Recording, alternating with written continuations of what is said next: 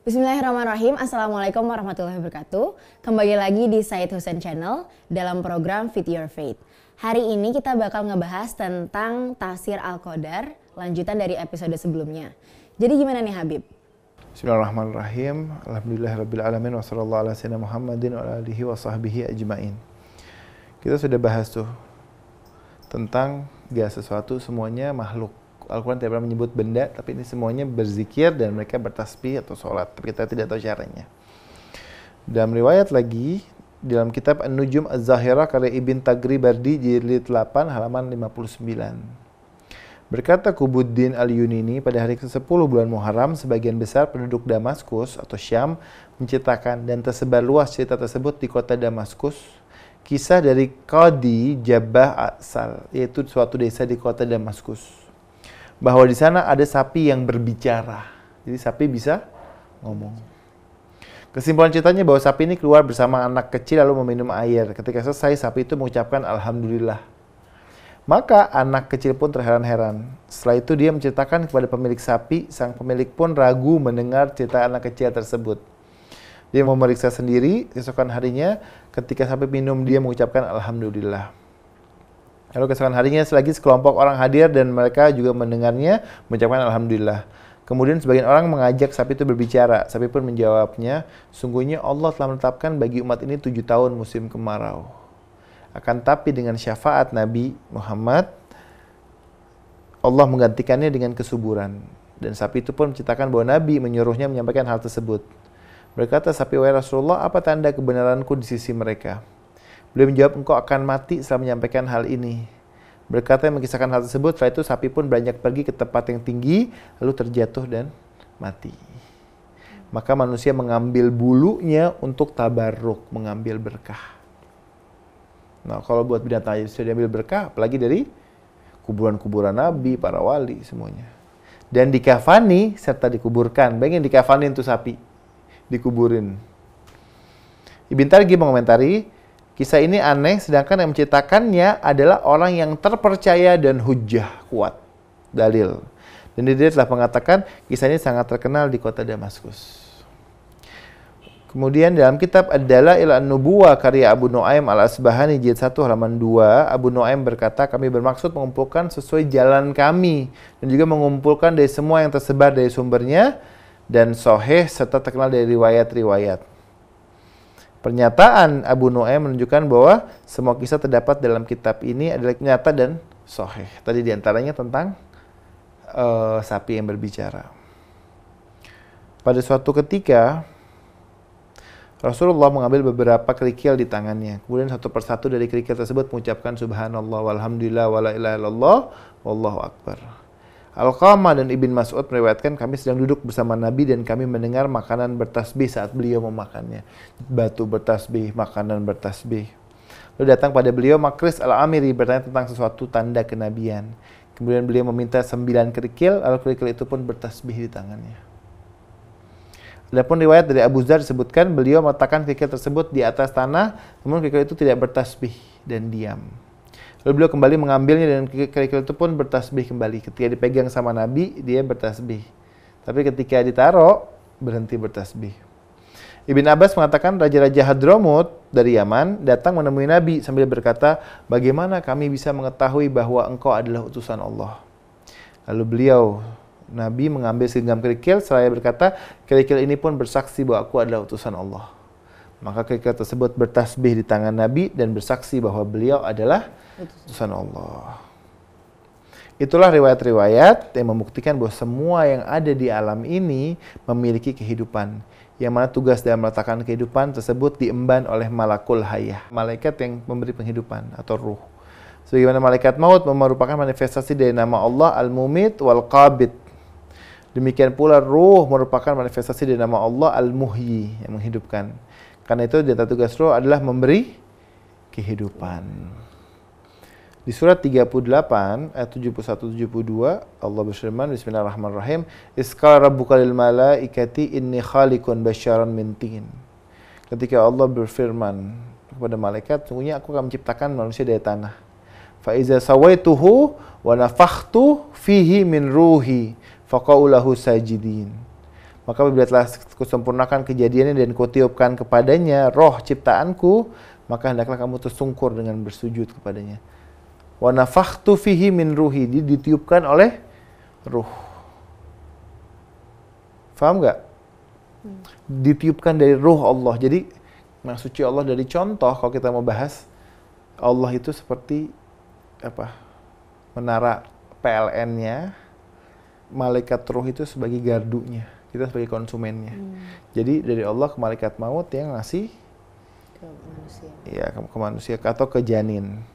Jadi penyaningan ruh dalam firman Allah ini dari ruhku sebagai bentuk kemuliaan dan kehormatan. Makanya pada setiap diri, diri manusia kita ini ada fitrah.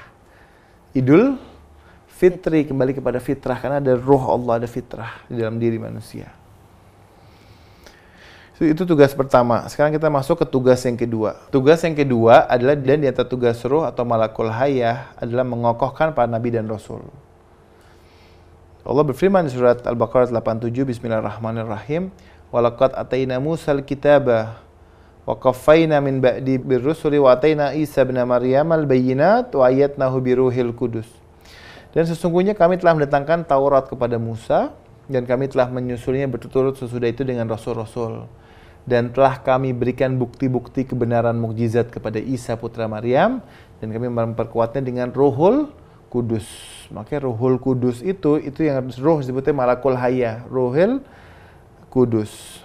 Al-Baqarah dua puluh lima tiga Allah juga berfirman, bismillahirrahmanirrahim, tilka rusulu faddalna ba'duhum ala ba'din minhum man kalamallahu wa rafa'a ba'duhum darajat wa atayna Isa ibn Maryam al-bayyinat wa ayyadnahu biruhil kudus.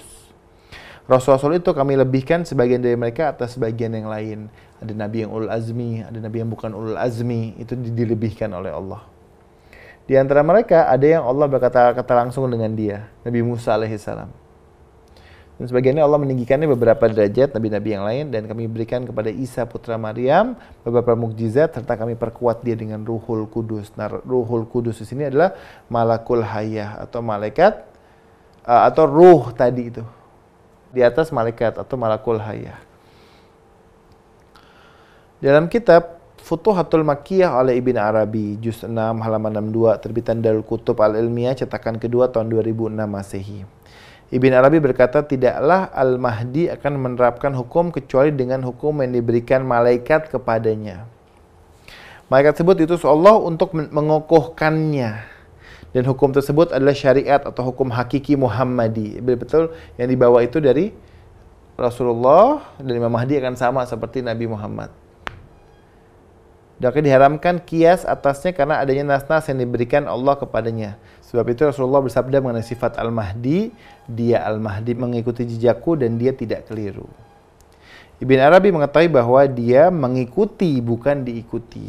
Imam Mahdi mengikuti jejak Rasulullah, dan bahwasanya dia Imam Mahdi adalah maksum. Ini menurut Ibn Arabi.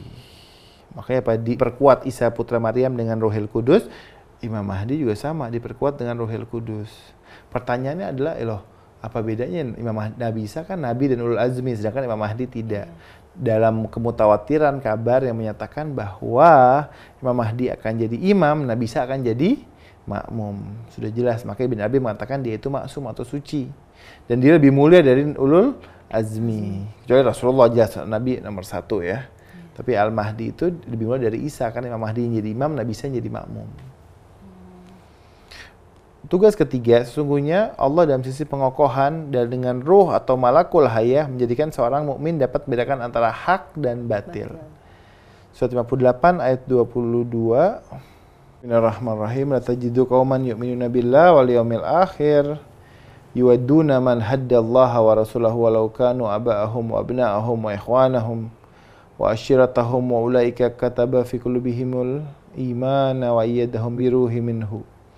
Kamu wahai nabi akan mendapati kaum yang beriman pada Allah dan hari akhirat saling berkasih sayang dengan orang yang menentang Allah dan rasulnya.